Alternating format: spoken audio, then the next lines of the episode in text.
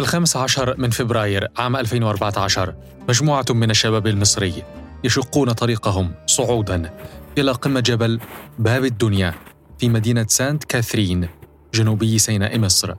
ساعة قليلة تهب عاصفة ثلجية. كلما زاد الارتفاع انخفضت درجة الحرارة. على قمة الجبل الوضع أكثر سوءا. حياة هؤلاء الشباب مهددة بالموت بردا. في هذه المنطقة النائية الاتصالات مقطوعة تماما. بعض من رفاقهم الذين لم يصعدوا معهم حاولوا التواصل مع السلطات وبعض الأدلاء المحليين لإنقاذ العالقين على القمة لكن تلك الجهود للأسف لم تفلح. تتوالى التفاصيل المفزعة للموت الجليدي الذي قضى على أربعة شباب مصريين مع العثور على جثة المفقود الرابع. وبعدما أنقذ البدو في جنوب سيناء. أشعلت الفاجعة غضبا توجه جله نحو السلطات التي اتهمها ذوو الضحايا وأصدقائهم بالتقاعس والتقصير. لكن في خلفية الأمور لفتت تلك الواقعة أنظار كثيرين لأن هناك حاجة لتعلم بعض مهارات النجاة من مخاطر قد تحدث في الطبيعة. في تلك الأثناء كان الطبيب الصيدلي أحمد سالم يخطو الخطوات الأولى في تدشين مجتمع مدرسة الصحراء لتعلم مهارات النجاة من المخاطر. يعني زي ما انت شايف أنت التطور بتاع ال group بيتعمل إزاي والفكرة التعليم ال survival والكلام ده كله يعني جه بشكل زي ما انت شفت عفوي يعني بشكل بدون ترتيب كل مرحلة فيهم كانت بدون ترتيب أتذكر إن كان مميز جدا في الكورس ده حاجة غريبة جدا. أنا بد يعني أنت بتشرح المفروض الكورس ده على مثلا كذا مرة. في واحدة فيهم كانت زحمة جدا. الناس ما كانتش لاقي مكان تقعد فيه. الموقف ده بسبب حاجة غريبة جدا. إن كان ساعتها حصلت حادثة كاترين. في هذا البودكاست عالم الطبيعة التناغم معها والنجاة من أخطارها. سنقتفي أثر مدرسة الصحراء من جبال سانت كاثرين إلى دروب وادي الريان. لنعرف ما هي حكاية مسار النمس ولماذا يعتقد سالم أنه فريد من نوعه.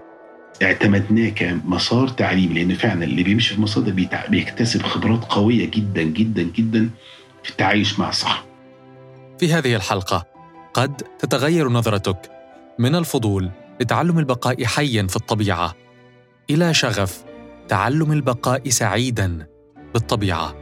مدرسة الصحراء. هذه حلقة جديدة من بودكاست فصول. أنا محمود الشعراوي. معا نروي فصول الحكاية.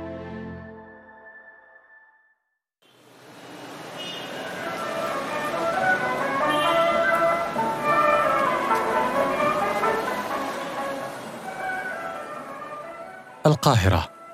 صباح الخامس والعشرين من فبراير 2019 أنا في طريقي للقاء أحمد سالم لأول مرة. قبل أسبوع من ذلك اليوم وفي رحلة مع بعض الأصدقاء إلى مدينة أسوان حدثتنا إحدى رفيقات الرحلة. أن أكثر ما يسعدها هذه الأيام هي أنها وجدت لطفليها نشاطا أبعدهم عن الهاتف والتلفاز. هذا النشاط هو مدرسة الصحراء. تقول إن أطفالها باتوا أكثر حرصا منها. على الانخراط في أنشطة مدرسة الصحراء. بعد العودة إلى القاهرة تحمست أنا أيضا للموضوع. وها أنا ذا في طريقي إلى محمية وادي دجلة حيث ينظم مجتمع مدرسة الصحراء فعالية سير لمسافة طويلة. هايكينج. وصلت إلى المحمية ذات الطبيعة الجبلية الصحراوية. في موقع يصعب أن تتوقع أن يكون على بعد أقل من 30 دقيقة من قلب القاهرة المليء بالحياة والمزدحم دائما. المحمية مليئة بالحياة أيضا لكنها حياة من نوع مختلف.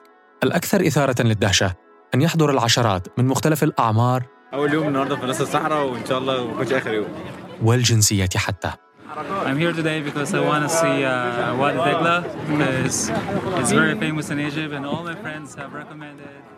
بعد فترة وجيزة بدأنا التحرك. يمر المسار ببعض التباب العالية ومن عليها تستطيع أن ترى بعض العمران يلوح في الأفق. كنا نشيح بأنظارنا بعيدا عن العمران وكأننا لا نريد أن نرى إلا الصحراء. قبل أن تتلوث بالحداثة. بعد علقة ساخرة من السير لمسافة 15 كيلومترا تقريبا تكوم الجميع كطابور من السيارات المتهالكة لالتقاط صورة جماعية. خلال حديث جانبي أخبرني سالم عن فعاليتهم الأهم مسار النمس. تمر السنوات ونحن اليوم نتحدث عن مسار النمس وأشياء أخرى كثيرة. تمام بدات اسجل الحمد لله على السلامة إيه أخبار رحلة مسار النمس ووادي الريان المرة دي؟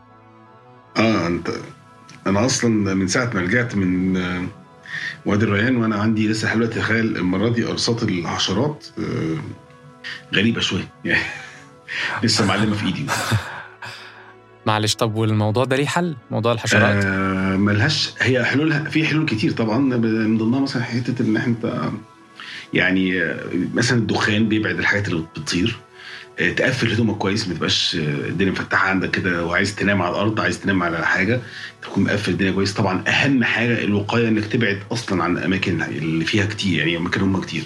يعني مثلا هتخيم بتشوف أبعد مكان بعيد عن المستنقعات الملحية دي أو اللي فيها المية المالحه أنا بقالي كام سنة عايز أعرف عن مسار النمس لكن أنا حابب أسمع منك في الأول عن ذكريات الطفولة مع السفر واللقاءات الأولى بالصحراء وعالمها آه يعني بص هو أنا طبعا في حاجات ما افتكرهاش طبعا وأنا صغير زي ليبيا مثلا. كنا في ليبيا والدي كان شغال في ليبيا برضو فترة بس كان عندي ثلاث سنين أو أربع سنين طبعا مش هفتكرها. آه، كنا بنطلع في الصحراء برضو هناك بس كنا في أصلا في الصحراء كنا بلد صغيرة جدا. دلوقتي بلد بلد كبيرة اسمها سبها في جنوب ليبيا. آه، فالصحراء كانت ما كانتش مزار بالنسبة لي لكن هي بالنسبة لي هي حياة يعني هي الحياة بتاعتي يعني هي جزء من الحياة. الصحراء ليست ذلك الشيء البعيد الغامض في الخيال. نسبة الصحراء في بلدان مثل الجزائر، السعودية، مصر، ليبيا تزيد قليلا أو تقل قليلا عن 90% ولا يختلف الحال كثيرا عن ذلك في معظم الدول العربية. مرات اللي هي مميزة بالنسبة لي إحنا سافرنا فيها كانت في أواخر الثمانينات على ما أتذكر. وكنا مسافرين من آه، من القاهرة رايحين آه، حتة اسمها آه، في السعودية كان كان والدي شغال فيها اسمها الجوف فقال طبعا كان عندنا وقت لسه still عنده في الأجازة فقال طب خلاص إحنا هنسافر بقى هنتنين نشوف بلاد هو ما كانش راحها قبل كده. يعني كانت البلاد دي إيه؟ اللي هي بلاد جنوب سيناء بقى كلها. في هذه الرحلة سيتعلم سالم درسه الأول. فتخيل أنت بقى وإحنا في راس محمد مثلا مواقف السفر دايما كده العكوسات بتطلع أو المشاكل اللي ممكن تطلع. البنزين كان بيخلص منه وبعد كده العربية غرزت منه في حتة دخلنا في حتة غلط أصلا. من ضمن الحاجات بقى اللي حببتني في السفر عارف والدي ووالدتي كل اللي كان شغلهم مسخر لإيه؟ ان إحنا نطلع إزاي من الحتة دي ما كانش حد بيفكر آه، لا لا ارتبك ولا ولا باين ارتباك ولا عادي لا لا كل إحنا هنشتغل عشان نعمل كذا هنعمل كذا يعني فحطوا تحس أنت بيحطوا لك إيه؟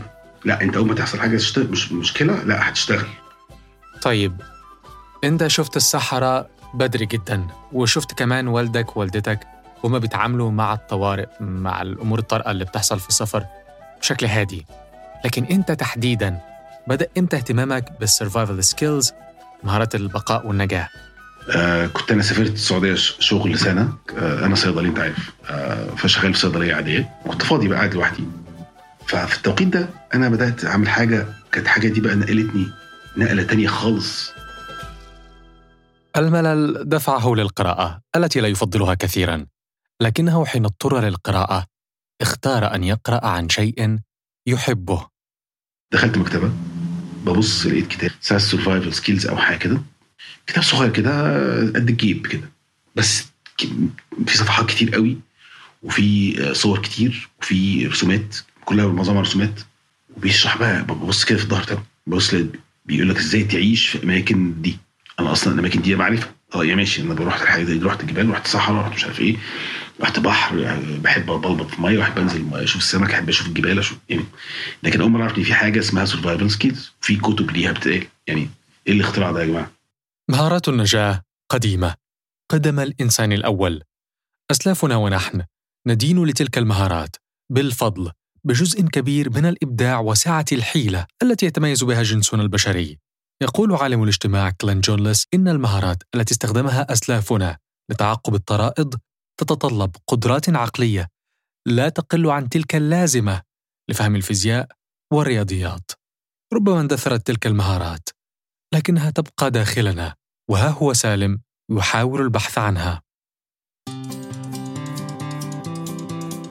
بعد ما رجعت وبدأت إن أنا أطلع بقى عايز ابتدي أطلع حاجات هنا في مصر. يعني بقى كان لسه في اختراع اسمه Yahoo Groups يعني لو تفتكروا. طبعا. ده وسيلة تواصل بين الناس. كان فاكر group ات الناس بتعمل sign in أو تتقبل أو الكلام ده كله آه.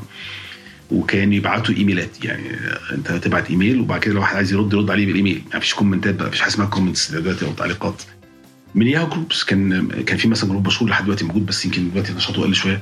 اسمه Sahara Safaris أو Sahara Safaris Sahara Safaris وكان في كمان أصدقائي برضو تانية في group تاني آه اسمه Desert Fairos group صغير جدا على Yahoo Groups دول بتوع off-roading يعني في يعني في الرملة. عربياتهم 4 باي 4 وبيروحوا في حتت بعيدة في الصحراء. اسمي عصام سامي وزميلي شادي عزت إحنا من group الصحراوية. على فكرة في ناس كتيرة بتقول لك طب أنا هروح الصحراء أمشي في الرمل أعمل إيه؟ يعني لا لا في activities كتيرة جدا هنتكلم عنها دلوقتي. بس زي ما أنا قلت أنا شرحت لكم الأول إيه هو ال off-roading هنتكلم بقى على ال safety بتاعة ال off-roading أنا ما كنتش زيهم طبعا خالص في في, في كفاءتهم مثلا بتوع الناس بتاعت الصحراء. اللي هم اللي بيعملوا off بس على الأقل أنا كنت بقى أمسك الكفء بتاع إيه في ال survival بقيت أشرب ال survival بقى بقى جوايا. يعني أنا عندي passion ناحيته وشغف رهيب ما بيقفش. ماذا تفعل إذا كان لديك شغف رهيب؟ ربما الحل الوحيد هو أن تشارك هذا الشغف مع الآخرين. هذه الطريقة لن تطفئ الشغف بكل تأكيد بل على العكس تماما ستزيده. وهذا ما حدث تماما. كان سالم يشارك أصدقائه الجدد بما يعرفه عن مهارة البقاء. والآن هو يتطلع إلى توسيع دائرته. فأنا عايز أدي عايز أدي يعني زي كورس للناس. أنا شخص أنا شخصيا مش راجل مش ترينر يعني بس عايز العلم اللي عندي اوصله اقترح عليه صديق له أن يطلب من إحدى مؤسسات المجتمع المدني أن تعيره قاعة. ليعقد فيها دورة تدريبية. طب انت طب انت بتحط ده تبع إيه؟ يعني نصنفه تبع إيه؟ ما هو عندنا تدريب هنا لغات بنعلم لغات وبنعلم مش عارف إيه وتنمية بشرية. قلت له خلاص حطوها تنمية بشرية. يعني ما هم لازم يصنفوها حاجة. مش عارف خلاص طبعا هم كلهم متطوعين طبعا فطبعا كتر خيرهم يعني. فقلت لشاهين قلت له خلاص إحنا في ناس في مجموعات خدته وبتاع. قال لي طب أنا هحاول أشوف مين اللي يجي يحضر. فأنا جبت ناس من عندي على ناس من عنده مش عارف إيه عملنا عملوا إعلان هم عندهم. في الآخر اللي جم كلهم بشاهين سبعة. سبعة. وده أنا بالنسبة لي ساعتها مش عايز أقول لك ده كان أنا كنت في قمة السعادة. يعني سبعة السبعة دول كان يعني أنت متخيل لما سبعة يحضروا في حاجة ما إيه اللي بيشرحه ده؟ نقطة التحول الحقيقية في خروج مجتمع مدرسة الصحراء إلى النور كانت في المحاضرة الثانية. أتذكر إن كان مميز جدا في الكورس ده حاجة غريبة جدا. أنا بد... يعني أنت بتشرح المفروض الكورس ده على مثلا كذا مرة. في واحدة فيهم كانت زحمة جدا. الناس ما كانتش لاقي مكان تقعد فيه. الموقف ده بسبب حاجة غريبة جدا إن كان ساعتها حصلت حادثة كاترين. أيوه لأن الحادثة دي تحديدا تحديدا الحادثة دي بالظبط كده خدت حيز إعلامي أقوى بكتير من أي حادثة ثانية فالناس الناس اللي حضرت المحاضرة بقول لك الزحمة دي ناس كانت ملهاش في, الطبيعة أصلا. ده سمعت إن في حادثة كاترين جايين يشوفوا بيقولوا ده؟ ده هو ده هو ده بيعلم إزاي الناس تطلع في الصحراء والجبال. طب ما نشوف إيه بيقول حاجة يعني انت متخيل الناس كانت بتحضر؟ مش عارفه أي حاجة عن لا صحراء ولا جبال أصلا يعني.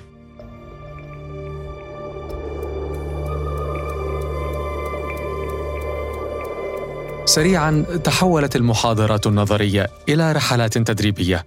سالم ورفاقه على وشك بدء رحلة في جبال سانت كاثرين لمحاكاة التعايش في ظروف شديدة البرودة. بعد كده لما نرجع تاني نزول كده؟ يعني في سقعه وفي رياح وإيه تاني؟ أمطار. دي عشان الأكسجين صح؟ لا مش عشان الاكسجين عشان الإليفيشن كمجهود. طلوع مجهود طلوع ونزول هي طبعا اخطر حاجات هي دي هل في المعرفة بالصحراء يكفي قراءة الكتب فقط؟ آه الكتب آه كتب بتتكلم على الصحراء بشكل في آه نعمل واحد اثنين ثلاثة أربعة خمسة ستة. لا طبعا الصحراء مش كده. الصحراء مش ماشية بنظام محدد أو كده. الصحراء عايزة مرونة مرونة أو مرونة مع يعني آه جسدية ونفسية مع الصحراء يعني عايزة تكون لأن عايز تعرف تتصرف معاها إزاي لأن هي مش ماشية بالورقة وقلم خالص. هي ماشية بقواعد مختلفة تماما. الموضوع النهارده المفروض هو ال trail مش يبدو سهل لكن هي المشكلة الظروف هي اللي صعبة. expected بتبقى الحرارة minus 4 صح؟ minus 4 minus 5 ال relative النسبية عشان سرعة الرياح سالب 15 إيه الوضع عامل إزاي دلوقتي؟ المطر شغال؟ آه بدأ. مش اسمها تحدي. يعني مش حاجة اسمها قاهر الصحراء ولا قاهر الجبال ولا مش الكلام ده. يعني ممكن نقول نهزر مع بعض لكن ما ينفعش مش منطقي مش علمي ومش صح. آه لأنك أنت أنت جزء تناغم معاها. لو حاولت تواجه الطبيعة هتقع. حلو. احكي لي أكثر بقى عن موضوع التناغم ده. إحنا اولا في السرفايفل إحنا ناس يعني يعتبر تقدر تقول علينا مستغلين. يعني إيه مستغلين؟ نستغل الظرف اللي أنا فيه زي ما هو كده.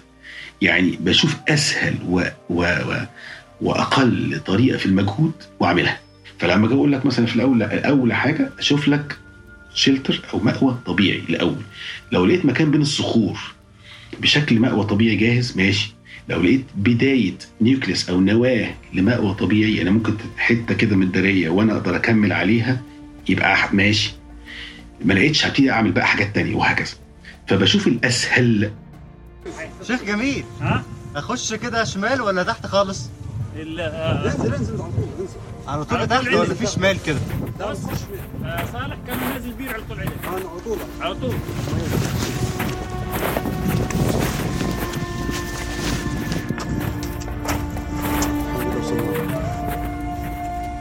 هو الهدف من إن الناس تتعلم survival skills إنهم يتخلصوا من الخوف أو يلغوه تماما؟ الخوف ده شعور طبيعي. يعني اول دي أول حاجة على فكرة بقولها في كل المحاضرات وفي كل الحاجات إن الخوف مش حاجة أنت بتخجل منها أو. أو تنكرها. الخوف ده شعور طبيعي. البشر بيخافوا. آه المشكلة إن هنا الخوف ده يتنقل لذعر هو ده اللي إحنا بنحاول نبعد عنه بنقطع الوصل اللي بينهم يعني. عشان ت survive أي حاجة في الدنيا هي كده. أنت بت عندك مهارات. كل ما تزود مهاراتك وكل ما تقيم حالتك صح يعني أنا عارف آه أنا خايف عادي إيه مشكله بستخدم كل مهاراتي وكل إمكانياتي وأنا خايف عادي جدا وعادي من غير ما أ panic وأقدر أعدي الناحية الثانية في سلام. هي دي فكرة survival في أي حاجة. في بداية الحلقة ذكرت لك شيئا عن مسار النمس. إنه المسار التدريبي المفضل لدى سالم. وله أسبابه.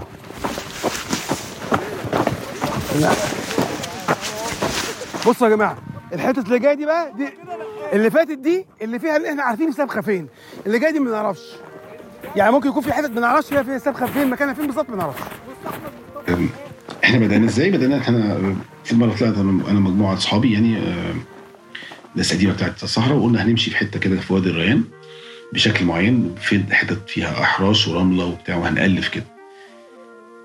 إحنا بنعتمد على نفس الفكرة الفكرة الأساسية اللي هو إحنا بنعمل إيه؟ بناخد الناس هننزلهم في حتة تيجي عربية نتفق تيجي تاخدنا. وهتنزلنا عند نقطة معينة عند اللي هي باركينج بتاع جبل مدوره. بنمشي بقى في مسار أو trail كده طويل إحنا عاملينه. نمشي في حتت مدقات نمشي في حتت أحراش كده نمشي فيها جنب الشجر شجر قديم شجر في وسط الميه وبعد كده بيعدي في حتت رملة sand dunes ناعمة جدا. وبعد كده تمشي جنب أحراش تانية.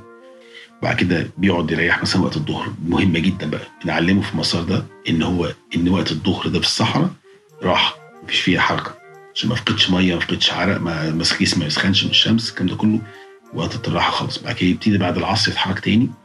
وعادي تاني في وسط حتت فيها سبخات تانية أو ممكن ينزل في سبخات أو ممكن ينزل في مستنقعات ممكن هدومه تتبل ممكن رجله تتبل ممكن وهكذا. لغاية ما يرجع تاني للمكان النقطة اللي هي فيها عنده العربية. العربية أصلا بتسيبنا وتمشي. العربيه بتيجي ترجع تاني في ميعاد معين تيجي تاخدها. في اللفة دي بقى لما بيعدي في كل الظروف دي يعني التضاريس فيه والأشكال اللي فيه آه، متنوعة قوي في حتة واحدة. فبتديهم زي كورس مكثف كده قوي جدا يعني. بس يعني ده باختصار كده مسار النمس.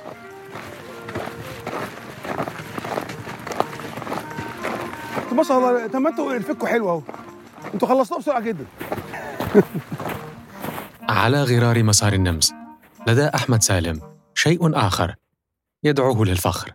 لما عملنا practicing أكتر أو عملنا تطبيق أكتر لحاجات وزي ما قلنا إحنا غيرنا الناس في مصر تختلف والطبيعة نفسها مختلفة.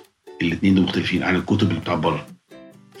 لما بدأنا نشتغل على المكان هنا بدأنا نشتغل على groups groups كبيرة.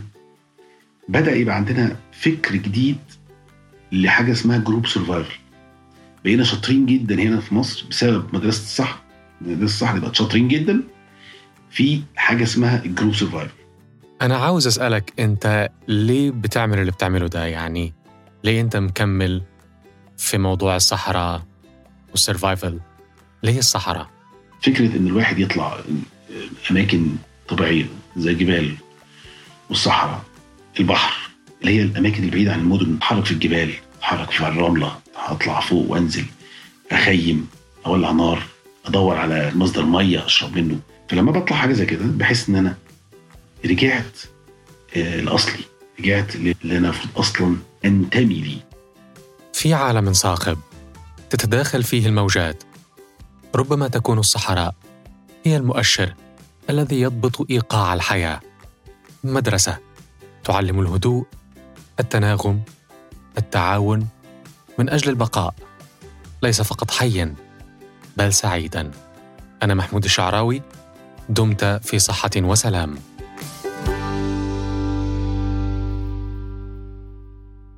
بودكاست فصول. يأتيكم من شبكة الشرق الأوسط للإرسال. استمع صباح كل اثنين على Apple Podcast Google Podcast Spotify SoundCloud وعبر أثير راديو سوا وموقع قناة الحرة.